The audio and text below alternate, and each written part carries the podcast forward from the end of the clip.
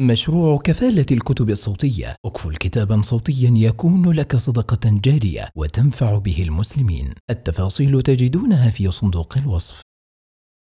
من أصول وقواعد أهل السنة في فهم النصوص الشرعية. لقد جاء الإسلام بقواعد واضحة لفهم النصوص الشرعية حتى لا تزل الأقدام أو تضل الأفهام. وهذه القواعد ركيزة رئيسة لصحة الاستدلال. ولا يستطيع المرء أن يعرف مراد الله ومراد رسوله صلى الله عليه وسلم إلا إذا استقام فهمه لدلائل الكتاب والسنة. وما حدثت الأفكار والآراء والضلالات إلا بسبب سوء الفهم. ولو تركت النصوص للناس كل يفهم منها حسب ما يمليه عليه فهمه وعقله لشط الناس في الفهم شططا بعيدا. لذلك كان لا بد من أصول علمية نلتزم بها في فهم النصوص. من هذه الأصول اولا وجوب الرجوع لمنهج السلف الصالح في فهم النصوص الشرعية. قد يقول قائل لماذا يجب علينا اتباع منهج السلف دون غيرهم؟ أليسوا بشرا كسائر البشر؟ فلماذا نخصهم بوجوب الاتباع؟ وكما يقول كثير من الكتاب اليوم هم رجال ونحن رجال. فنقول إن السلف الصالح قد تميزوا بأمور لم تتوفر في غيرهم من هذه الأمة. فكانوا يمثلون الفهم الصحيح والتطبيق العملي لما جاء في الكتاب والسنة. وقد دلت الأدلة الشرعية الكثيرة من جهات عدة على وجوب الرجوع لفهم السلف لنصوص الكتاب والسنة. ومن ذلك واحد أن الله توعد من خالف طريقهم ومنهجهم بالعذاب الأليم. ومن يشاقق الرسول من بعد ما تبين له الهدى ويتبع غير سبيل المؤمنين نوله ما تولى ونصله جهنم وساءت مصيرا. فمن سلك طريقا في الفهم مخالفا لطريق المؤمنين فقد توعده الله بالعقاب الأليم. وأول من يدخل في قوله سبيل المؤمنين المؤمنون الأوائل الذين رضي الله عنهم بنص القرآن والسابقون الأولون من المهاجرين والأنصار والذين اتبعوهم بإحسان رضي الله عنهم ورضوا عنه وأعد لهم جنات تجري تحتها الأنهار خالدين فيها أبدا ذلك الفوز العظيم. قال عمر بن عبد العزيز رحمه الله سن رسول الله صلى الله عليه وسلم وولاة الأمر بعده سننا. الأخذ بها اتباع لكتاب الله واستكمال لطاعة الله وقوة على دين الله. ليس لأحد من الخلق تغييرها ولا تبديلها ولا النظر في شيء خالفها من اهتدى بها فهو مهتد ومن استنصر بها فهو منصور. ومن تركها اتبع غير سبيل المؤمنين وولاه الله ما تولى وأصلاه جهنم وساءت مصيرا. اثنان أن النبي صلى الله عليه وسلم أمر باتباعهم والسير على منهجهم في قوله فعليكم بسنتي وسنة الخلفاء الراشدين المهديين عضوا عليها بالنواجذ رواه الترمذي وصححه الألباني. قال ابن القيم رحمه الله وقد قرن رسول الله صلى الله عليه وسلم سنة أصحابه بسنته وأمر باتباعها كما أمر باتباع سنته وبالغ في الأمر بها حتى أمر بأن يعض عليها بالنواجذ. انتهى قوله. وعن حذيفة رضي الله عنه قال اتقوا الله يا معشر القراء وخذوا طريق من كان قبلكم فلعمري لئن اتبعتموه لقد سبقتم سبقا بعيدا ولئن تركتموه يمينا وشمالا لقد ضللتم ضلالا بعيدا. انتهى قوله. أسير خلف ركاب النجب ذا عرج مؤملا كشف ما لاقيت من عوج. فإن لحقت بهم من بعد ما سبقوا فكم لرب الورى في ذاك من فرج. وإن بقيت بظهر الأرض منقطعا فما على عرج في ذاك من حرج. ثلاثة أن السلف الصالح هم أفضل هذه الأمة وخيرها علما وعملا. قال رسول الله صلى الله عليه وسلم خير الناس قرني ثم الذين يلونهم ثم الذين يلونهم. رواه البخاري.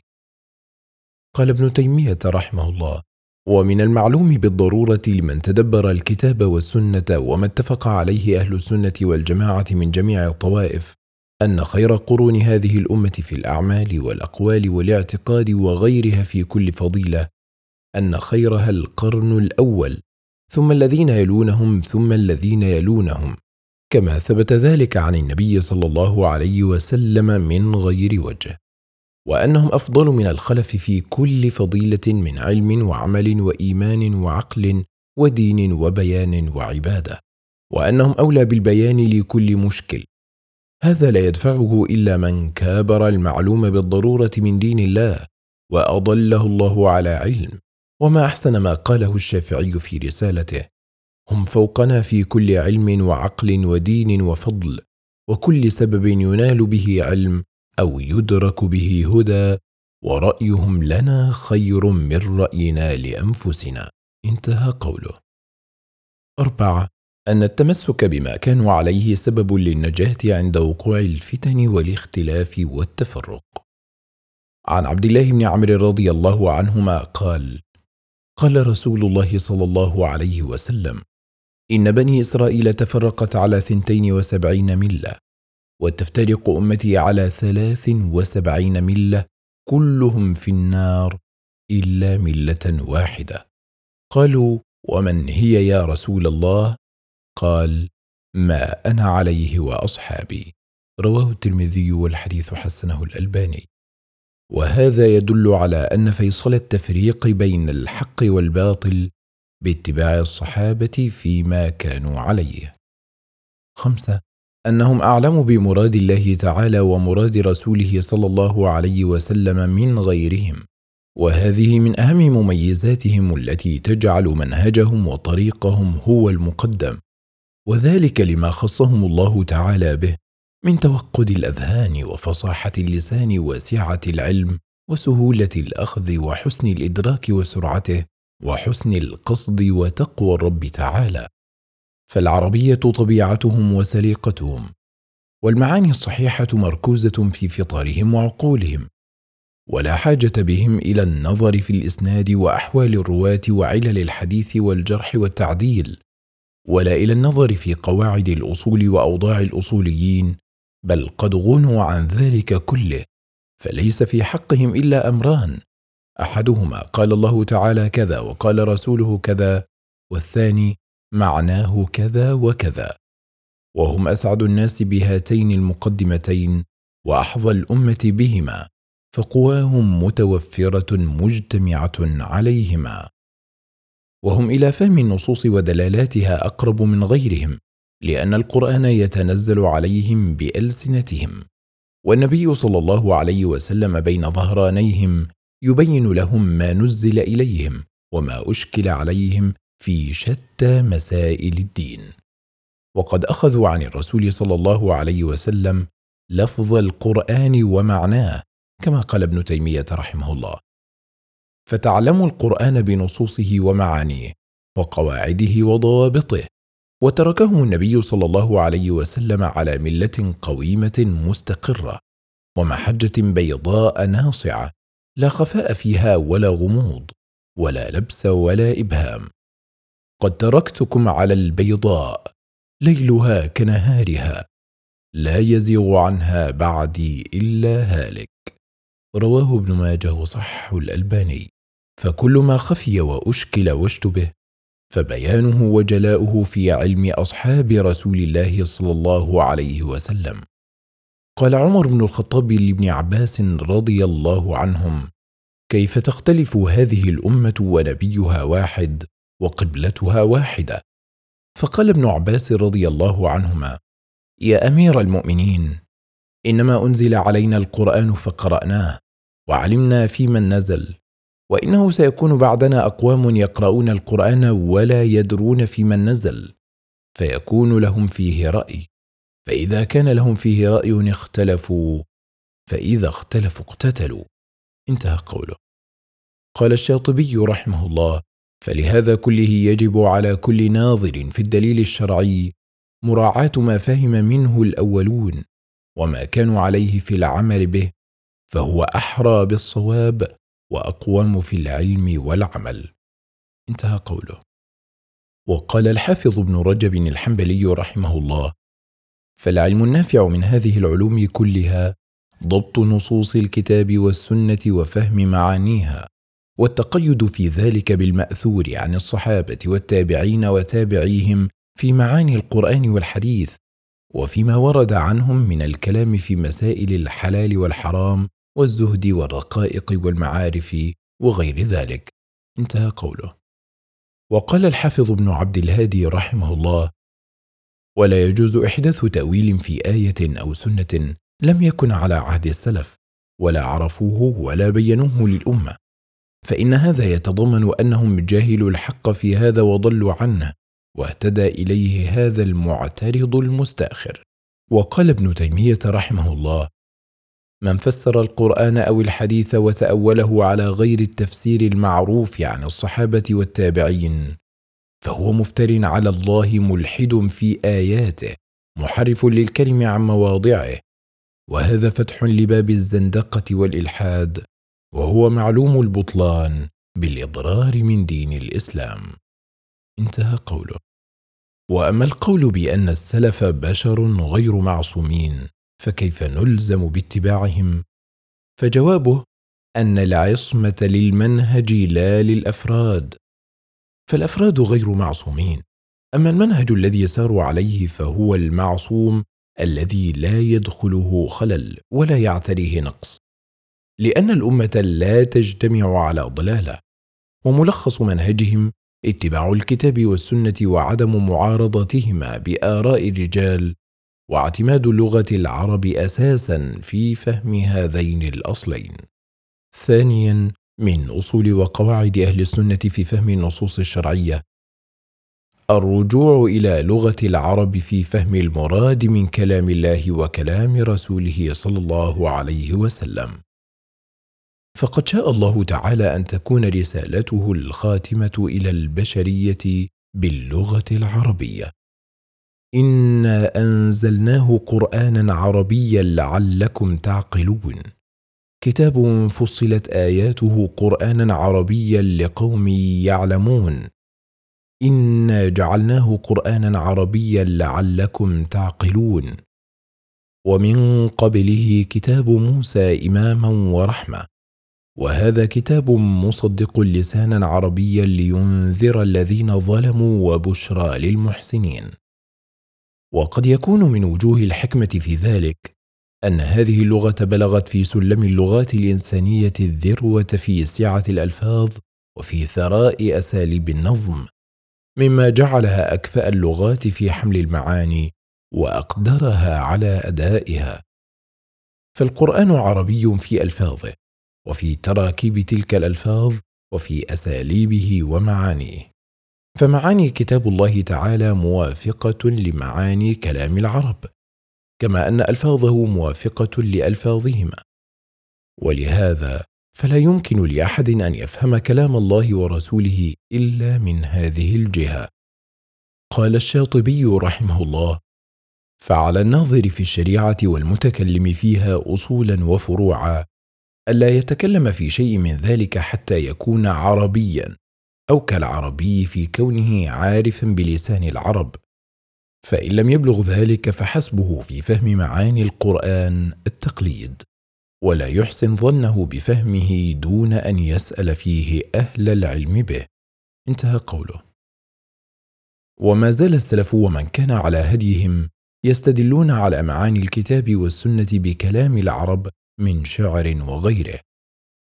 قال ابن تيمية رحمه الله فمعرفة العربية التي خوطبنا بها مما يعين على أن نفقه مراد الله ورسوله بكلامه وكذلك معرفة دلالة الألفاظ على المعاني فإن عامة ضلال أهل البدع كان بهذا السبب فإنهم صاروا يحملون كلام الله ورسوله على ما يدعون أنه دال عليه ولا يكون الأمر كذلك.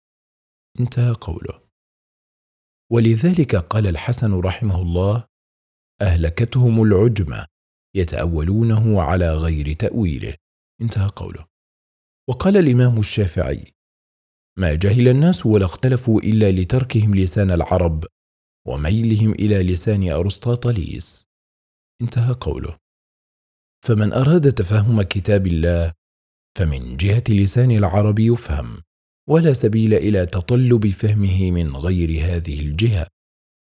وقال الإمام مالك رحمه الله لا اوتى برجل غير عالم بلغة العرب يفسر كلام الله إلا جعلته نكالا. انتهى قوله. وروي عن مجاهد رحمه الله أنه قال لا يحل لأحد يؤمن بالله واليوم الآخر أن يتكلم في كتاب الله إذا لم يكن عالما بلغات العرب. انتهى قوله. وقال أبو عبيد سمعت الأصمعي يقول سمعت الخليل بن أحمد يقول سمعت أيوب السختياني رحمه الله يقول عامة من تزندق بالعراق لقلة علمهم بالعربية. انتهى قوله. فعدم المعرفة بلسان العرب تؤدي للخطأ في فهم مراد الله ورسوله صلى الله عليه وسلم. ومن أمثلة ذلك. قول من زعم أنه يجوز للرجل نكاح تسع من النساء. مستدلا بقول الله تعالى فانكحوا ما طاب لكم من النساء مثنى وثلاث ورباع وجمع أربع إلى ثلاث إلى اثنتين يساوي تسع. قال القرطبي رحمه الله وهذا كله جهل باللسان. فإن الله تعالى خاطب العرب بأفصح اللغات. والعرب لا تدع أن تقول تسعة وتقول اثنين وثلاثة وأربعة وكذلك تستقبح من يقول أعط فلانا أربعة ستة ثمانية ولا يقول ثمانية عشر. انتهى قوله. فالمراد بالآية التخيير بين تلك الأعداد لا الجمع. ولو أراد الجمع لقال تسعة ولم يعدل عن ذلك إلى ما هو أطول منه وأقل بيانا. وقول من زعم أن المحرم من الخنزير إنما هو اللحم. وأما الشحم فحلال لأن القرآن إنما حرم اللحم دون الشحم في قوله حرمت عليكم الميتة والدم ولحم الخنزير ولو عرف أن اللحم يطلق على الشحم أيضا في لغة العرب بخلاف الشحم فإنه لا يطلق على اللحم. لم يقل ما قال. وقول من زعم أن معنى قوله تعالى فظن أن لن نقدر عليه أي يفوتنا. ولو علم أن معنى نقدر نضيق لم يخبط هذا الخبط. واعتقاد بعضهم أن قوله تعالى يأتوك رجالا أن المراد بالآية رجال ولذلك يكتبون هذه الآية في التمائم للفتاة البكر ليأتيها الرجل ويتزوجها. وإنما معنى الآية مشاة على أرجلهم. قال الشاطبي رحمه الله معلقا على حال هؤلاء الذين يفسرون القرآن بغير علم. تخرصهم على الكلام في القرآن والسنة العربيين مع العزو عن علم العربية الذي يفهم به عن الله ورسوله فيفتاتون على الشريعة بما فهموا ويدينون به ويخالفون الراسخين في العلم وإنما دخلوا ذلك من جهة تحسين الظن بأنفسهم واعتقادهم أنهم من أهل الاجتهاد والاستنباط وليسوا كذلك. كما حكي عن بعضهم أنه سئل عن قول الله تعالى ريح فيها صر فقال هو هذا الصرصر انتهى قوله. ثالثا من أصول وقواعد أهل السنة في فهم النصوص الشرعية الرجوع للقواعد والأصول التي وضعها السلف في فهم النصوص. كان للسلف قواعد ومبادئ يسيرون عليها في فهمهم للنصوص الشرعية. وأول من جمع هذه القواعد وبينها وشرحها الإمام الشافعي رحمه الله في كتاب الرسالة الذي كان نواة لما ألف بعده من كتب علم أصول الفقه والتي تعنى بجمع القواعد التي تضبط استنباط الأحكام الشرعية من نصوص الكتاب والسنة. ولذلك يشن أصحاب بدعة إعادة قراءة النص حملة شعواء على الإمام الشافعي وكتاب الرسالة. يقول أركون عن الإمام الشافعي وكتابه الرسالة قد ساهم في سجن العقل الإسلامي داخل أسوار منهجية معينة انتهى قوله. ويقول عن تحديد الإمام الشافعي لمصادر التشريع الإسلامي بأنها الكتاب والسنة والإجماع والقياس. هذه هي الحيلة الكبرى التي أتاحت شيوع ذلك الوهم الكبير بأن الشريعة ذات أصل إلهي. انتهى قوله. وهو عند الجابري المشرع الأكبر للعقل العربي لأنه جعل النص هو السلطة المرجعية الأساسية للعقل العربي وفاعلياته. وأما الشرفي فيصرح قائلا من غير المقبول اليوم أن نتمسك بمنهج الشافعي الأصولي. إذ فهم الكتاب والسنة على نحو فهم الشافعي وتأويله لا يؤديان إلا إلى مأزق منهجي لا عهد للأسلاف به. انتهى قوله. ويطالب أصحاب هذه المدرسة بوضع قواعد جديدة لأصول الفقه. يقول الجابري إنما نريد أن يتجه تفكير المجتهدين الراغبين في التجديد حقا. والشاعرين بضرورته فعلا إلى القواعد الأصولية نفسها إلى إعادة بنائها بهدف الخروج بمنهجية جديدة تواكب التطور الحاصل. ويقول كذلك مبررا دعوته إلى تغيير علم أصول الفقه. ولا شيء يمنع من اعتماد قواعد منهجية أخرى إذا كان من شأنها أن تحقق الحكمة من التشريع في زمن معين بطريقة أفضل. انتهى قوله. ويقول محمد الشرفي وقواعد الفقه التي وضعها الفقهاء ليست في حقيقتها ذات طبيعة دينية وإنما هي قواعد من وضع بشر فكانت منافية للعدل والمساواة وحقوق الإنسان. انتهى قوله. والهدف من هذه الدعوة التفلت من القواعد والضوابط التي وضعها العلماء للاستنباط. حتى يتسنى لهم العبث بالنصوص الشرعية كما شاءوا. وسنذكر باختصار بعض القواعد التي وضعها العلماء لفهم النصوص الشرعية. منها واحد العبرة بعموم اللفظ لا بخصوص السبب. هذه القاعدة نص عليها عامة العلماء. فقد تقع حادثة فتنزل في شأنها آية أو يرد بسببها حديث. ويكون لفظهما عاما يشمل تلك الحادثة وغيرها. فالواجب حينئذ العمل بعموم لفظ الآية أو الحديث لا أن يجعل الحكم خاصا بذلك السبب. فالأمة مجمعة على أن آيات الحدود والكفارات والمواريث والنكاح والطلاق وغيرها عامة لجميع الأمة مع أن بعضها نزل في أقوام معينين. وأصحاب القراءة الجديدة يرفضون هذه القاعدة رفضا باتا ويرون تخصيص الآيات والأحاديث بأسباب نزولها. ونتيجة هذه القراءة التحلل من الأحكام الشرعية لأن القرآن نزل لأسباب معينة وقد انقضت تلك الأسباب وانتهت وبالتالي سينتهي معها العمل بالقرآن؟ يقول أحدهم عن آيات الولاء والبراء لا مناص من الإقرار بصحة الشهادات القرآنية المقدمة من قبل أنصار عقيدة الولاء والبراء لأنها نصوص واضحة فصيحة لا تحتمل تاويلا لكنها تحتمل تفسيرا ربما كان هو الأصدق مما يقدمه أنصار الكراهية والدم. إن هذه الآيات لا يمكن تعميم معناها في الزمان المطلق والمكان المطلق بحجة قاعدة العبرة بعموم اللفظ لا بخصوص السبب. فالآية تحدثنا عن زمن بعينه وظرف بعينه فمنعا لوصول أسرار الدولة الناشئة عبر حالة عاطفية بين أخوين أو أي رحمين فقد نهى القرآن عن موالاتهم نصا ولفظا. ومعنى واضحا كل الوضوح يربط الآيات بزمنها وظروفها ومكانها وليس بعد ذلك أو قبله ابدا. ثم يقول يمكن القول بملء الفم لا لقواعد الفقه البشرية مثل قاعدة العبرة بعموم اللفظ لا بخصوص السبب ولا لقاعدة لا اجتهاد مع النص. انتهى قوله. ويقول الجبري داعيا إلى ربط الأحكام بأسباب نزولها كي تبدو الشريعة أكثر طواعية وأشد مسايرة لظروف العصر وأحواله المتغيرة. وهذا باب عظيم واسع يفتح المجال لإضفاء المعقولية على الأحكام بصورة تجعل الاجتهاد في تطبيقها وتنويع التطبيق باختلاف الأحوال وتغير الأوضاع امرا ميسورا. انتهى قوله.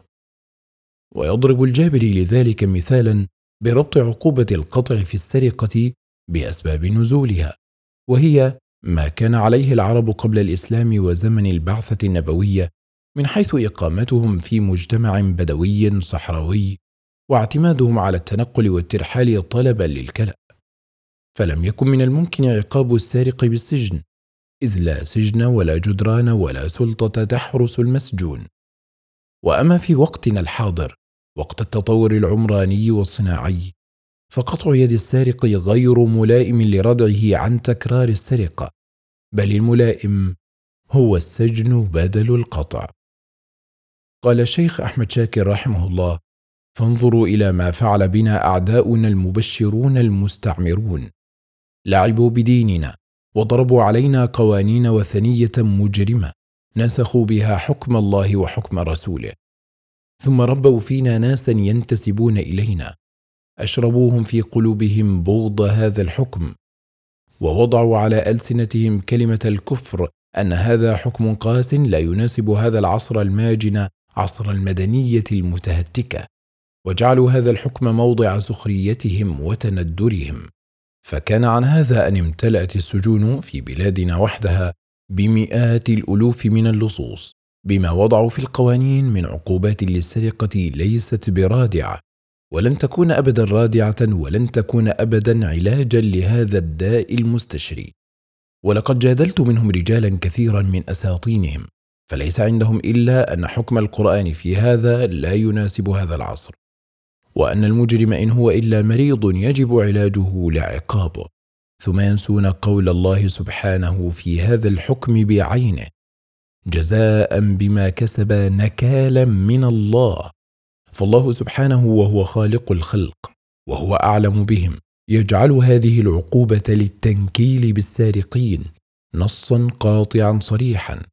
فأين يذهب هؤلاء الناس؟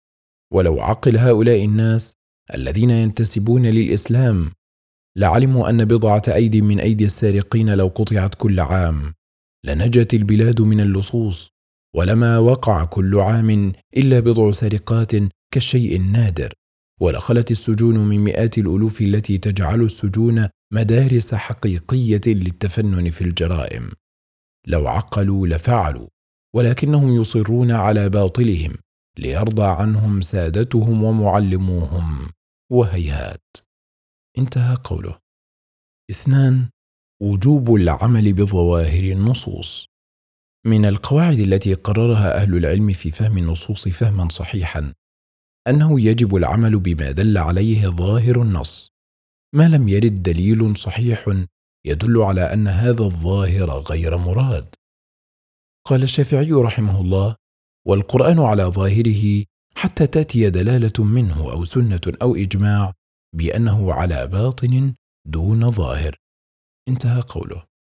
وقال ليس لأحد أن يحيل منها ظاهرا إلى باطن ولا عاما إلى خاص إلا بدلالة من كتاب الله فإن لم تكن فسنة رسول الله أو إجماع من عامة العلماء. ولو جاز في الحديث أن يحال شيء منه عن ظاهره إلى معنى باطن يحتمله كان أكثر الحديث يحتمل عددا من المعاني ولا يكون لأحد ذهب إلى معنى منها حجة على أحد ذهب إلى معنى غيره ولكن الحق فيها واحد لأنها على ظاهرها وعمومها إلا بدلالة عن رسول الله صلى الله عليه وسلم أو قول عامة أهل العلم بأنها على خاص دون عام وباطن دون ظاهر. انتهى قوله. وشيخ المفسرين الإمام الطبري رحمه الله في تفسيره كثيرا ما يقرر هذا المعنى قائلا وغير جائز ترك الظاهر المفهوم إلى باطن لا دلالة على صحته. انتهى قوله. فالواجب إبقاء نصوص الكتاب والسنة على ظاهرها وعمومها وإطلاقها. ليس لأحد أن يحيل فيها ظاهرا إلى باطن ولا عاما إلى خاص ولا مطلقا إلى مقيد إلا بدليل من كتاب الله تعالى أو سنة الرسول صلى الله عليه وسلم الصحيحة أو إجماع العلماء. وحمل اللفظ على غير ظاهره هو الذي يسمى التأويل وينقسم إلى قسمين. الأول تأويل صحيح.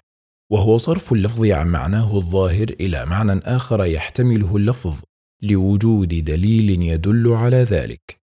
كقوله تعالى ومن يقتل مؤمنا متعمدا فجزاؤه جهنم خالدا فيها وغضب الله عليه ولعنه وأعد له عذابا عظيما فظاهر الآية أن القاتل مخلد في نار جهنم. وقد تواترت الأحاديث عن رسول الله صلى الله عليه وسلم أنه يخرج من النار من كان في قلبه أدنى مثقال ذرة من إيمان وعلى قبول توبة كل تائب مما يقتضي صرف لفظ الآية عن ظاهرها وتأويلها بطول البقاء في النار لا دوام الخلود وهو معنى سائغ في لغة العرب. والثاني تأويل باطل. وهو صرف اللفظ عن ظاهره إلى معنى آخر من غير دليل صحيح يدل على إرادة هذا المعنى. كتأويل الجن بالمايكروب والطير الأبابيل بالبعوض وحجارة السجيل بجرثومة الجدري. وتأويل قوله تعالى والفجر وليال عشر والشفع والوتر بأن الفجر هو الانفجار الكوني الأول والليالي العشر تعني أن المادة مرت بعشر مراحل للتطور حتى أصبحت شفافة للضوء وأن الشفع والوتر تعني الهيدروجين وفيه الشفع في النواه والوتر في المدار. وأن الظلمات الثلاث في قوله تعالى يخلقكم في بطون أمهاتكم خلقا من بعد خلق في ظلمات ثلاث هي المراحل الداروينية الثلاث التي مرت بها الحياة على سطح الأرض وهو من التلاعب بالنصوص وتحريفها عن معانيها. ومن جنس الإلحاد في آيات الله. إن الذين يلحدون في آياتنا لا يخفون علينا. أفمن يلقى في النار خير أم من يأتي آمنا يوم القيامة؟ قال ابن القيم رحمه الله فتأويل التحريف من جنس الإلحاد فإنه هو الميل بالنصوص عما هي عليه إما بالطعن فيها أو بإخراجها عن حقائقها مع الإقرار بلفظها. انتهى قوله. ولو قدر أن المتكلم أراد من المخاطب حمل كلامه على خلاف ظاهره وحقيقته من غير قرينة ولا دليل ولا بيان لصادم هذا الفعل مقصود الإرشاد والهداية. ولكان ترك الخطاب خير له وأقرب إلى الهدى من تكليفه بصرف الكلام عن ظاهره بغير دليل وتعريضه لفتنة اعتقاد الباطل بالحمل على الظاهر. ومن القواعد التي وضعها العلماء لفهم النصوص الشرعية. ثلاثة رد المتشابه من النصوص إلى المحكم. والمحكم ما لا يحتمل من التفسير إلا وجها واحدا والمتشابه ما احتمل أوجها كثيرة. وقد أمر الله عز وجل برد المتشابه إلى المحكم فقال هو الذي أنزل عليك الكتاب منه آيات محكمات هن أم الكتاب وأخر متشابهات. فأما الذين في قلوبهم زيغ فيتبعون ما تشابه منه ابتغاء الفتنة وابتغاء تأويله. وما يعلم تأويله إلا الله. والراسخون في العلم يقولون آمنا به كل من عند ربنا. وما يذكر إلا أولو الألباب. قال ابن كثير رحمه الله يخبر تعالى أن في القرآن آيات محكمات هن أم الكتاب أي بينات واضحات الدلالة لا التباس فيها على أحد من الناس. ومنه آيات أخر فيها اشتباه في الدلالة على كثير من الناس أو بعضهم فمن رد ما اشتبه عليه إلى الواضح منه وحكم محكمه على متشابهه عنده فقد اهتدى ومن عكس انعكس. انتهى قوله. وترك المحكم والاعتماد على المتشابه يؤدي للضلال. فقد رد الخوارج والمعتزلة النصوص المحكمة الصريحة في إثبات الشفاعة بما تشابه من قوله تعالى فما تنفعهم شفاعة الشافعين ورد الجبرية النصوص المحكمة في إثبات مشيئة العبد وكونه قادرا مختارا بما تشابه عندهم من قوله تعالى وما تشاءون الا ان يشاء الله ان الله كان عليما حكيما. أربعة جمع النصوص الواردة في الباب الواحد. فلا تتضح المسائل والأحكام حتى تستوفي جميع النصوص الواردة فيها لأنها من مشكاه واحدة. ولا يمكن أن يرد بينها تناقض ولا اختلاف كما قال صلى الله عليه وسلم إن القرآن لم ينزل يكذب بعضه بعضا بل يصدق بعضه بعضا. فما عرفتم منه فاعملوا به وما جهلتم منه فردوه إلى عالمه. رواه أحمد وصححه الألباني. فلا يجوز أن يؤخذ نص ويترك نص آخر فهذا يؤدي إلى تقطيع النصوص وبترها. وقد قال تعالى عن اليهود أفتؤمنون ببعض الكتاب وتكفرون ببعض؟ وإن كثيرا من البدع والضلالات في القديم والحديث إنما ظهرت بسبب إهمال هذه القاعدة الجليلة. فبعض المبتدعة يأخذ نصا ويترك نصوصا أخرى قد تكون مخصصة أو مقيدة أو مبينة أو ناسخة أو غير ذلك. قال الشاطبي رحمه الله كثيرا ما ترى الجهال يحتجون لأنفسهم بأدلة فاسدة وبأدلة صحيحة اقتصارا على دليل ما واطراحا للنظر في غيره من الأدلة. انتهى قوله. فالخوارج أخذوا بنصوص الوعيد وتركوا نصوص الوعد ففهموها على غير مرادها فكفروا المسلمين واستباحوا دماءهم وأموالهم. وأخذ المرجئة بنصوص الوعد وتركوا نصوص الوعيد ففهموها على غير مرادها وقالوا لا يضر مع الإيمان معصية كما لا ينفع مع الكفر طاعة. والجمع بين النصوص يكون برد العام إلى الخاص والمطلق إلى المقيد والمجمل إلى المبين والمتشابه إلى المحكم وهذه طريقة الراسخين في العلم.